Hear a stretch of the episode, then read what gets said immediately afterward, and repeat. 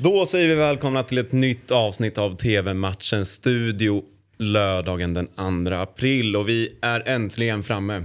Ja, och du överlevde första april. Ja, det gjorde jag. Ja. Vi, vi står kvar här.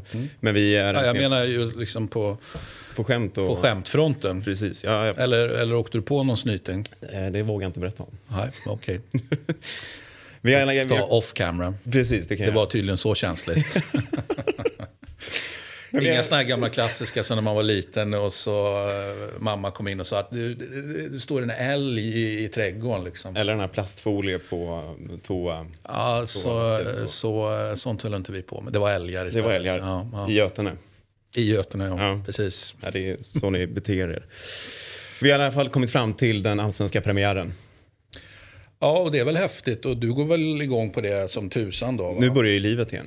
Ja. äntligen. Då, då gratulerar jag till att livet börjar. Och vi tar oss till hissingen idag igen. Mm. Eh, Och då kan jag tänka mig att gratulera mig också. För jag är ju lite Hisingen och Häckensvag. Va? Så är det. Ja, trevligt. Så att, eh, och eftersom du har lite lojaliteter här så känner jag att jag har lojalitet och lojalitet, men jag har i alla fall eh, sympatiserande känslor för Häcken. Så det är ett litet eh, derby här känner jag. Precis. Mm. Eh, Och det är eh, färgderby också. Färgderby också ja.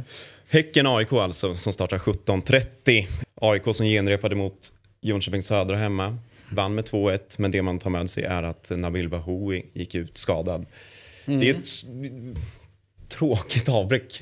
Ja, eh, tråkigt avbräck och eh, jag tänker för, att säga, i det här mötet, mitt lags eh, räkning så gäller det ju hålla koll på skador också. Det var ju ett, ett, eh, ja, men det var ett skadedrabbat Häcken förra säsongen och eh, det, blev ju, det hade kunnat bli eh, liksom bättre.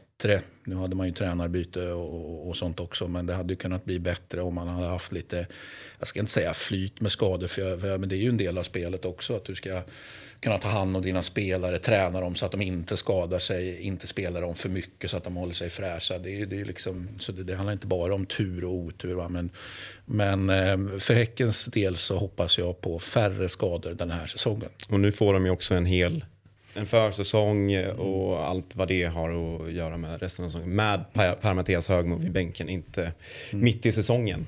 Eh, och det är ju alltid en fördel såklart. vad är dina känslor för Per Mattias Högmo? Nej, alltså jag, jag bara noterar, det, det är ju en... Din favorit är ju Hareide. Ja, men man kan ju inte riktigt säga så här att, att, att ja, men det är en prestigevärvning för att vara Häcken. För att nu har ju Häcken haft ganska många tunga tränare på tränarbänken. Så att det går inte att säga det längre. Utan vi kan säga Högmo är, är ytterligare en i raden av, av tunga tränarvärvningar till Häcken. Mm.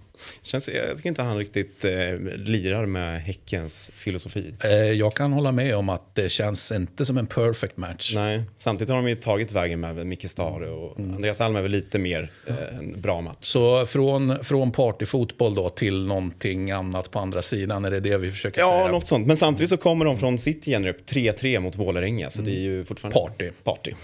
Vi säger så. 17.30 startar matchen och ni ser den på Discovery+. Plus. Nu, eh, nu blir det roligare för dig. Lazio Sassuolo. Ja, men spännande, inte minst i, i kölvattnet då på, på landslagsdebaclet. Eh, om man då tänker sig att man får någon slags, eller det kanske var en generationsväxling som redan höll på, men den liksom accelererar ändå. Eh, och det kanske blir förändringar på, på förbundskaptenpositionen och så vidare, det får vi se. Eh, men, eh, och då tänker jag, om vi bara tar rent spelarmässigt, så kommer ju, nu är ju så att säga, så att säga Locatelli, han, han är ju Juventus nu, men han ska ju spela i landslaget framöver. Berardi ska spela i landslaget framöver. Raspadori ska spela i landslaget framöver. Skamaka ska spela i landslaget framöver. Fratesi, som då inte eh, spelade förra säsongen utan kom ny den här säsongen. Ja, men, jag ser honom, han påminner rätt mycket om Barella tycker jag. Så man kan tycka Barella är också ung. Kanske hugget som stucket vem som kommer att, kommer att gå där på mitten. Men vi slänger in Fratesi här också. Med andra ord, det är ganska stor del av en potentiell framtida, ganska snar framtid eh, för italienska landslaget där Sassuolo tar plats rejält och har tydliga kopplingar till, till en fyra, fem startspelare.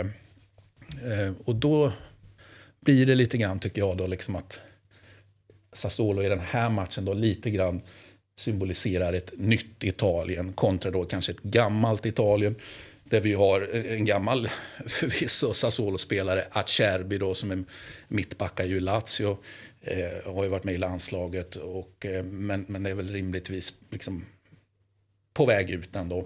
Immobile, fantastisk i Lazio. Det går inget bra i landslaget. Och sen så har du ju eh, eh Ramos där också. Eh, Luis Felipe, Felipe Luis, jag säger alltid fel där. Han eh, är ju inte purung, men, men han, är, han är inte lastgammal. Han skulle ju då rent teoretiskt kunna fortsätta i landslaget. Men jag känner också att, nej, de tre spelarna får någonstans symbolisera liksom ett gammalt landslags mm. Italien. Så, så jag ser väldigt mycket fram emot den här matchen. Och, eh, om då det nya Italien med Scamacca och allt det här liksom kan alltså tydligt besegra eller tydligt avpolitera eller dominera den här matchen.